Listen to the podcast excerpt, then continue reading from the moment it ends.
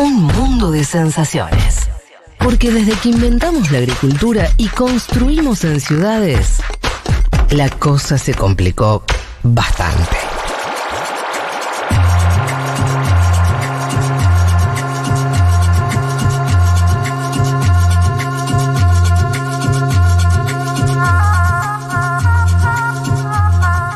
Vamos, eh, a hablar eh, de Brasil, un poco lo que habíamos anticipado, que tenía que ver con la, la gira de, Lula por Europa, esa gira medio con un tono presidencial. Sí, eh, venimos siguiendo. Eh, los movimientos de Lula desde hace tiempo, obviamente por la- la- las características del personaje, porque la elección de Brasil del año próximo define mucho más que el gobierno de Brasil, me parece. Muchísimo más. Muchísimo más. Y acá vamos a escuchar algunos argumentos de parte de algunos dirigentes europeos de centro izquierda, izquierda, que piensan eso y también por eso se han juntado con Lula. Em, y, Hoy, perdón, Sí. si vos, después de la derrota de Trump en Estados Unidos, el foco ultraderechista te diría a nivel mundial. Sí, sí, es Bolsonaro, sin lugar a dudas. está en Brasil. Veremos Porque qué si no pasa en que- Chile, Si después. no tenés pero- que ir a ver a Víctor Orban, total. Para Sí. mí es incluso, viste que el, el propio Lula dice hoy en una entrevista al país que la ultraderecha, la derecha está avanzando en el mundo. Yo ahí podría matizarlo y decirle, eh, está creciendo en algunos lugares, sí. Mm. Se ha hecho de gobiernos masivamente en los últimos años y eso ya es más dudoso. Porque incluso tenés la caída de Trump y tenés a Bolsonaro tecleando. Pero bueno, Bolsonaro también está todavía dando batalla, ¿eh?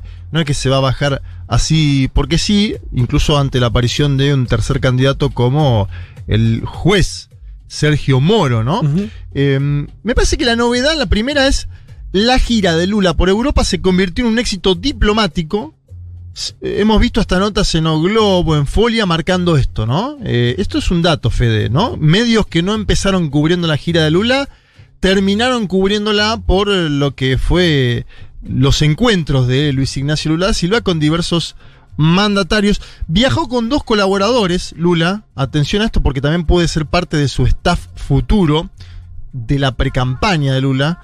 Uno es Aloisio Mercadante. Aloisio Mercadante es el presidente de la Fundación Perseu Abramo, una fundación, un tanque pensante. Ex ministro de Educación, si no me equivoco, de, del propio Lula. Sí, fue el ministro que más duró en los gobiernos petistas. Lo mencionaba Lula. eh, el tomada, el tomada de. El, el tomada del ah, lulismo. fue el que más duró de todos los Sí, ministros. el tomada del lulismo. Pero pe- cambió de cartera, puede ser. o Varias veces. Ah, Se- claro. Se, estiló se estila mucho eso en, Hubo, hubo en en. Brasil. Sí, señor. Pero además. Ministro de Educación, jefe de la Casa Civil. Claro. el- ah, ministro de Ciencia y Tecnología e Innovación. Bueno, un filmus, ¿no? También, porque puede ir, puede tener ese, ese registro. sí, señor. eh, de cambio. claro. Em, es además coordinador del grupo de Puebla, Aloisio Mercadante. Lo marco como para darle también, eh, bueno, eh, esa entidad. Y también viajó con Celso Morim, Fede. Celso Ajá. Morim es, eh, bueno, ex canciller. Podríamos decir un amigo de la casa, ¿no? Eh, que, que nos saluda cada vez que lo llamamos cuando estamos acá en cabina, como diría Mel. Bueno, ellos dos son parte de la articulación, no, no solo del viaje, sino te diría de la agenda internacional de Lula. Dato a prestar, eh, Ok. para prestar atención. Incluso se está viendo si Lula no hace alguna gira más sudamericana.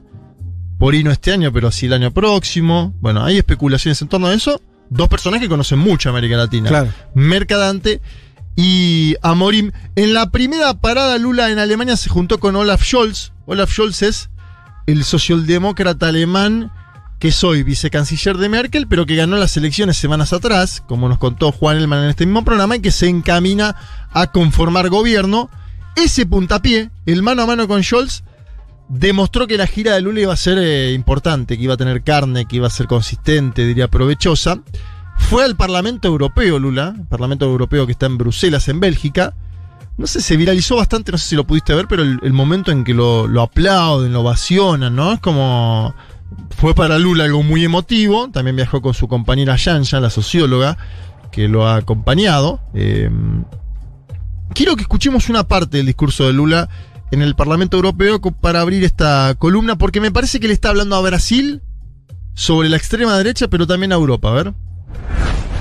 Por que, que a extrema-direita se fortaleceu tanto em alguns países e nós temos que ir para a rua para derrotá-los, porque o mundo não suporta mais fascismo, o mundo não suporta mais nazismo, o mundo precisa de democracia, o mundo precisa de paz e não de guerra, o mundo precisa de livros e não de armas, o mundo precisa de amor e não de ódio.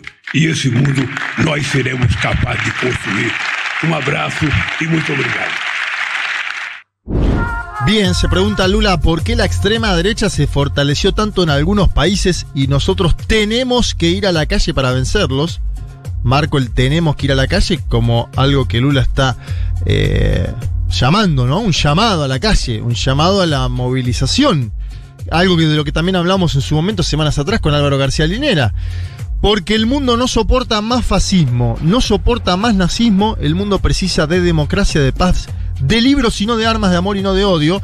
Y ese mundo seremos nosotros capaces de construir. Es decir, un Lula que te mete mucha ideología, pero te dice, lo vamos a hacer. Eh, un Lula pensando en el futuro, algo que también aparece bastante en la entrevista que le hace el diario español El País, que sale en el día de hoy.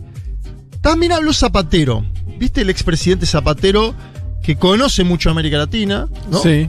Que justo ahí que hay elecciones en Venezuela, Zapatero involucrado en los diálogos entre gobierno y oposición venezolana.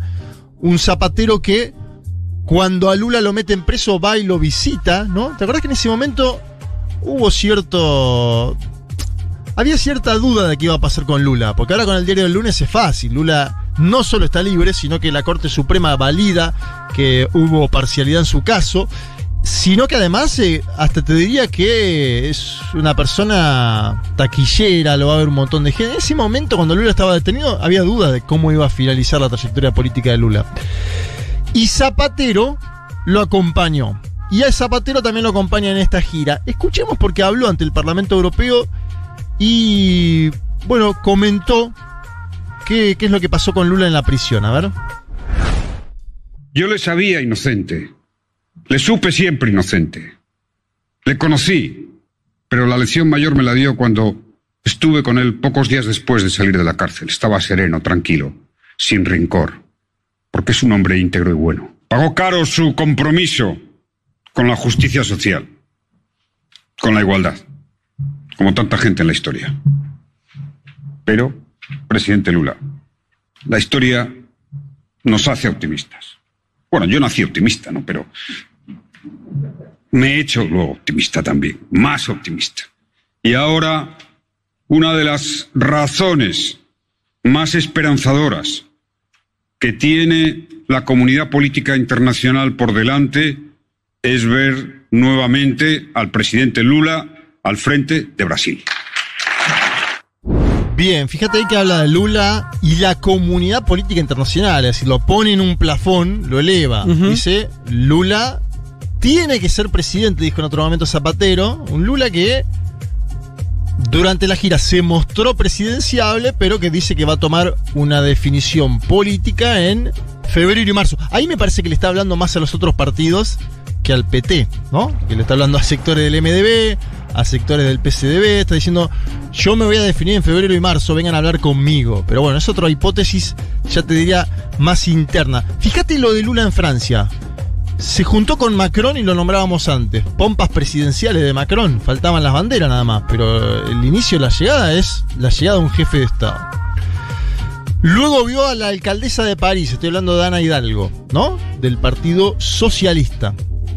Después ve al expresidente François Hollande. Y después esa misma noche ve a Jean-Luc Mélenchon. Es el único que se acordó de Hollande. Hollande que es un, un jubilado político ahí, ¿no? Bueno, va y Hollande Sí. se juntó. Y se juntó con Jean-Luc Mélenchon. Sí, un claro, tipo candidato de izquierda. De izquierda. También minoritaria hoy en Francia, pero. Sí, Lula se- te, te agarra todo. ¿no? es un cachol. Claro, ahí con los únicos que no se juntó fue con Le Pen y con este Ah, señor, bueno, con este señor. Semur, con la extrema derecha. Eh, yo le pregunté a Morín en un chat esta semana, no a Juana Morín, sino Sí, a Celso Morín, A Celso Morín. sobre cómo fue el encuentro con Macron y dijo- Referente eh, internacional del. PT, ex canciller. él me dijo amplia convergencia en temas generales. ¿Convergencia con quién? De con, con Lula sus interlocutores. y Macron. Lula Ah, y con Macron. Te- Está en la foto, de hecho están los Sí. dos, tanto a Mercadante como a Morim. Sí. Entonces yo le consulté, le digo, ¿qué pasó en el encuentro? Amplia convergencia política, Ajá. me dijo, diálogo sobre temas globales, bueno, una, una sal- siempre es muy diplomático Celso, para cuando te escribe, incluso, eh, bueno, agradeciéndole. En sintonía con Zapatero habló, este audio lo traje porque me pareció interesante lo que dice, eh, sobre la importancia global, te diría de Lula hoy. Es Joana Mortagua, se preguntarán las y los oyentes quién es Joana Mortagua, es diputada del bloco de izquierda de Portugal. Y esta diputada participó el día de ayer, en la mañana argentina, en la tarde madrileña, de una actividad que se llamó Construir Futuro. Y acá ya empiezo al Lula a futuro. Estuvo también el ex eh, secretario general de Unidas Podemos, estoy hablando de Pablo Iglesias, un Pablo Iglesias que en el discurso ese hizo más énfasis en el Laufer. Y esta, esta diputada Mortagua hace discurso pensando en el futuro. Lula y el futuro, Lula y la importancia, Lula y ella dice un momento defensivo de las luchas progresistas. Esto es todo un debate, si es un momento defensivo o un momento de ofensiva. También es, el- es lo que le preguntan a Lula hoy en la entrevista en el país, que eh, aprovecho para decir que la lean las y los oyentes. Vamos a escuchar a Joana Mortagua y la traducimos posteriormente. A importância dessa liberdade é que nós estamos num momento defensivo das lutas progressistas e dos movimentos progressistas. E a possibilidade do Lula se candidatar às eleições no Brasil significa destruir o laboratório de extrema-direita que, em que o Brasil se tornou e dar um golpe profundo à extrema-direita no mundo e um alento de esperança a toda a esquerda e a todos os movimentos progressistas no mundo. Mostrar também que as alianças pela democracia são possíveis. Bien, dice Mortagua, diputada del bloco de izquierda de Portugal. Estamos en un momento defensivo de las luchas progresistas y de los movimientos progresistas. Y la posibilidad de que Lula sea candidato en las elecciones de Brasil significa destruir el laboratorio de extrema derecha en que Brasil se tornó y darle un golpe profundo a la extrema derecha en el mundo, dice Mortagua.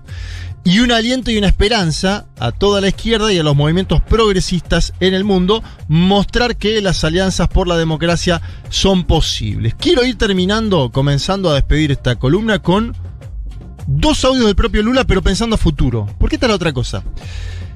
Mucho se habló en esta, en esta gira, cada vez que hablaba alguien sobre Lula empezaba a mencionar, Lula sacó de, a millones de la pobreza Sí. en Brasil.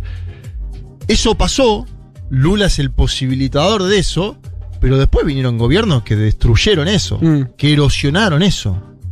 Y el propio Lula es consciente y dice, tengo que modificar esto. Y además Lula sabe que llega a disputar la presidencia de Brasil, porque eso es lo que va a hacer, disputarla, en un contexto mundial distinto.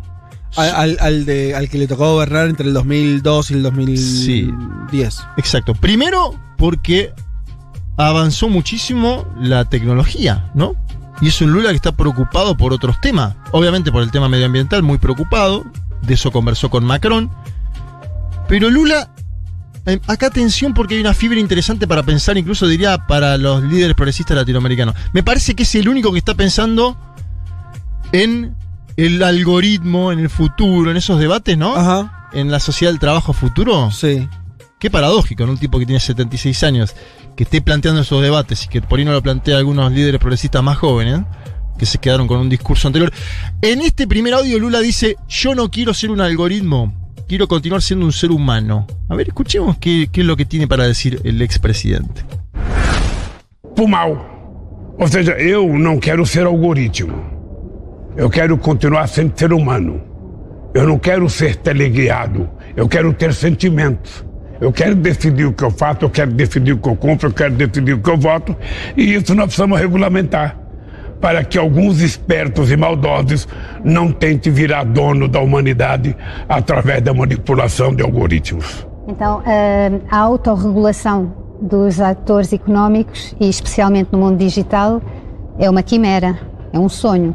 Eu é acho uma que é um ilusão. sonho, não. É uma, é, é uma busca que nós temos que fazer.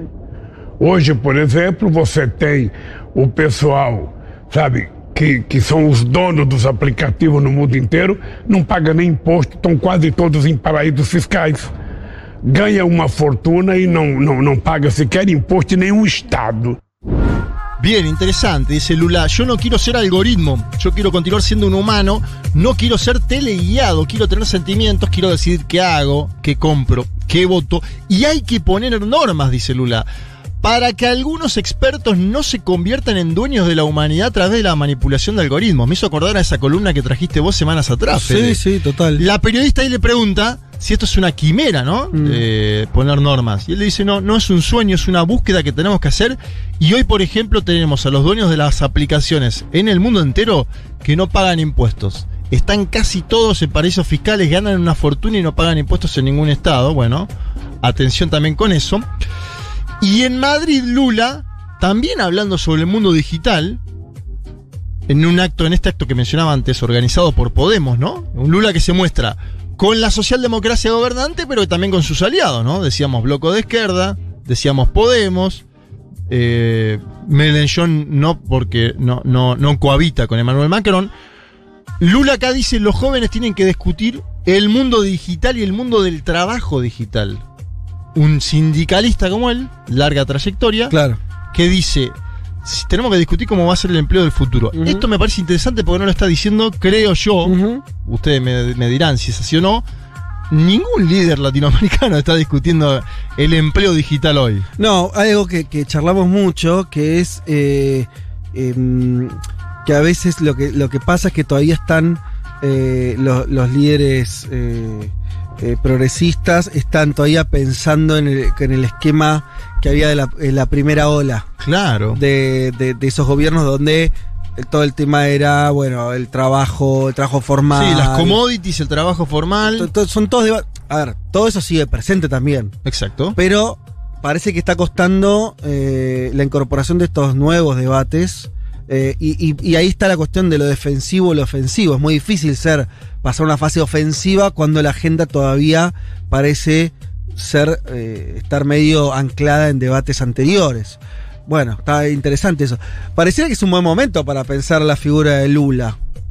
Sí, yo creo que sí. A ver, escuchemos el último audio si te parece y lo traducimos, porque ahí Lula Dale. dice, no, s- está bueno lo que dice, plantea un debate y dice, igual no soy yo, muchachos, son ustedes que están todo el día con los celulares, con las aplicaciones, tienen que Sí. discutir ustedes, no yo. Sí, claro.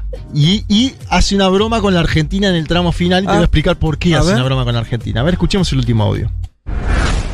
Vocês jovens, vocês jovens vão ter que começar a se dedicar a discutir essa coisa chamada mundo digital. Como que será o emprego digital? Como será o emprego digital? Não pergunte para mim que eu me considero um analfabeto.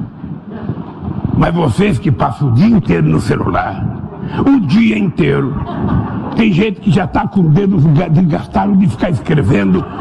tá? Vocês comecem a pensar que isso, sabe, cada coisinha que vocês escrevem, que você fala, isso está sendo anotado, está sendo guardado. E isso vai valer dinheiro. Isso vai valer dinheiro, isso vai valer ouro daqui para frente. E nós precisamos então, o povo da Espanha, o povo do Brasil, o povo da Alemanha, o povo da França, o povo do mundo que não é chinês nem que é americano, precisa começar a se aperfeiçoar nisso. Vocês argentinos, sabe, que pensam que são os mais inteligentes, tem que começar a pensar nisso. Bien, hay un tono final de Lula, ahora voy a explicar qué pasó. Dice Lula, ustedes jóvenes tienen que comenzar a dedicarse a discutir esa cosa llamada mundo digital. ¿Cómo es que va a ser el empleo digital? Se pregunta Lula. Y lo dice dos veces, como diciendo, ¿cómo va a ser el empleo digital, muchacho? Sí, sí. Casi, ¿Quién va a poner la, la norma ahí? Sí, claro. ¿Cómo...? Y, y medio que está diciendo, che, eh, póngase las pilas en pensar esto. Sí, sí. No debería estar yo acá con mi edad. Exacto. ¿No? Eh, Y él dice eso. Siendo, No pr- sí. No pregunto para mí que yo me considero un analfabeto, dice, pero ustedes que se pasan el día entero en el celular, el día entero, ya tienen los dedos gastados de estar escribiendo, dice. Y acá dice algo Mm. que lo mencionabas vos y que es interesante para pensarlo. Dice, cada cosa que ustedes hablan, eso está siendo anotado de celular. Yo diría grabado. Eso está siendo guardado y va a valer dinero, va a valer oro, dice Lula. Necesitamos que el pueblo de España, el pueblo de Brasil, el pueblo de Alemania, el pueblo de Francia comience a pensar en eso. Viste que esa es una. es como una salida a lo Messi que tiene mucho Lula de empezar a nombrar países. Sí. Punto. Y dice, y ustedes los argentinos, Ajá. que piensan que son los más inteligentes, tienen que comenzar a pensar en ello. Le estaba hablando a Pablo Gentili, ex secretario ejecutivo de Claxo, que estaba ahí en la actividad. Acuérdate que Gentili fue también asesor de Pablo Iglesias, Sí. también estuvo coordinando esta actividad con Podemos. Esto me lo contó Gerardo Pizarello eh, en el día de ayer que le escribí sobre la, sobre la gira de Lula.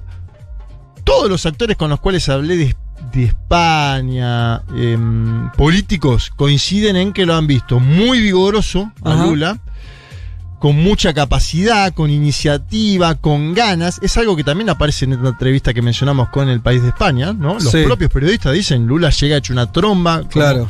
Un Lula muy enérgico. Sí. Eh, Y que no parece. eh, esto que decíamos antes, no parece desactualizado. No parece. No se parece al anterior Lula. O sea, no es el mismo. Y eso, lejos de ser un demérito, me parece que habla de la vitalidad. O sea, vos podrías hasta.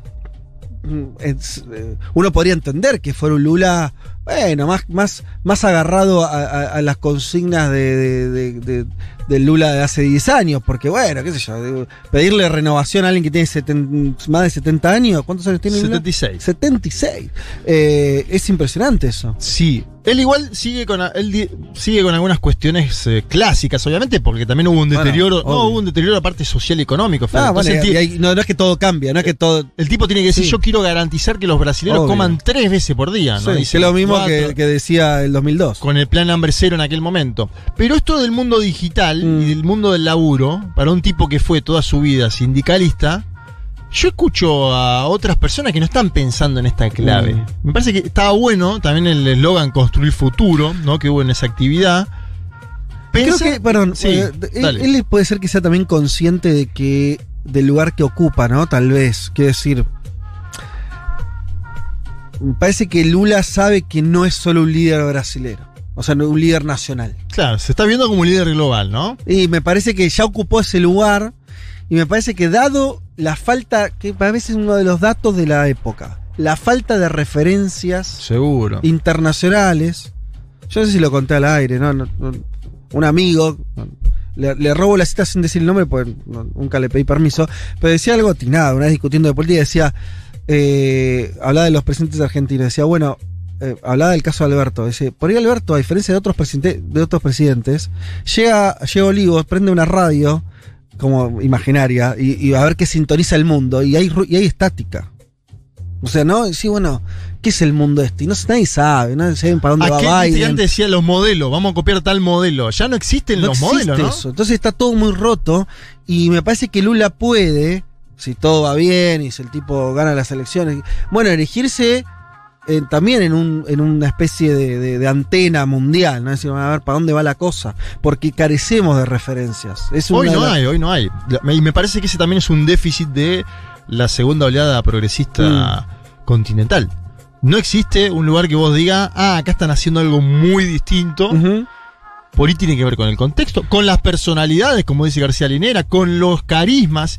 Este tipo sigue guardando el carisma que tenía durante sus primeras presidencias y a la vez lo bueno es que es consciente de que le va a tocar una un mundo muy distinto al que gobernó, ¿no? Mu- Muy, distinto al Brasil que gobernó primero, pero también un mundo distinto, con multimillonarios que tienen más plata que antes, con eh, el mundo empresarial que tiene eh, mayores capacidades de poner en guaridas fiscales su dinero, ¿no? Lo que nos lo saca a la luz lo- los Pandora Papers, por ejemplo. Me parece interesante el planteo, ¿no? Eh, y saludo que haya un liderazgo que comience a debatir cómo va a ser el mundo del futuro y que deje de contar lo que se hizo. Pues ya conocemos lo que se hizo, estuvo bárbaro. Este señor sacó de la pobreza a millones de personas en Brasil, obviamente producto de políticas económicas y demás. Eh, pensar qué van a hacer en términos concretos me parece algo interesante y esto que decís vos, podría encontrar un- una especie de faro en algún lugar de América Latina para el nuevo ciclo progresista continental. Veremos, Lula creo que se llevó un triunfo fuerte diplomático de Europa y un Bolsonaro que ha quedado con su gira por los eh, Emiratos Árabes Unidos, eh, mm, nada, tuvo, tuvo que salir a decir, eh, no digan esto de la gira de Lula, no es exitoso, criticó a Globo, ¿no? Un Bolsonaro que está con la vara baja. Muy bien.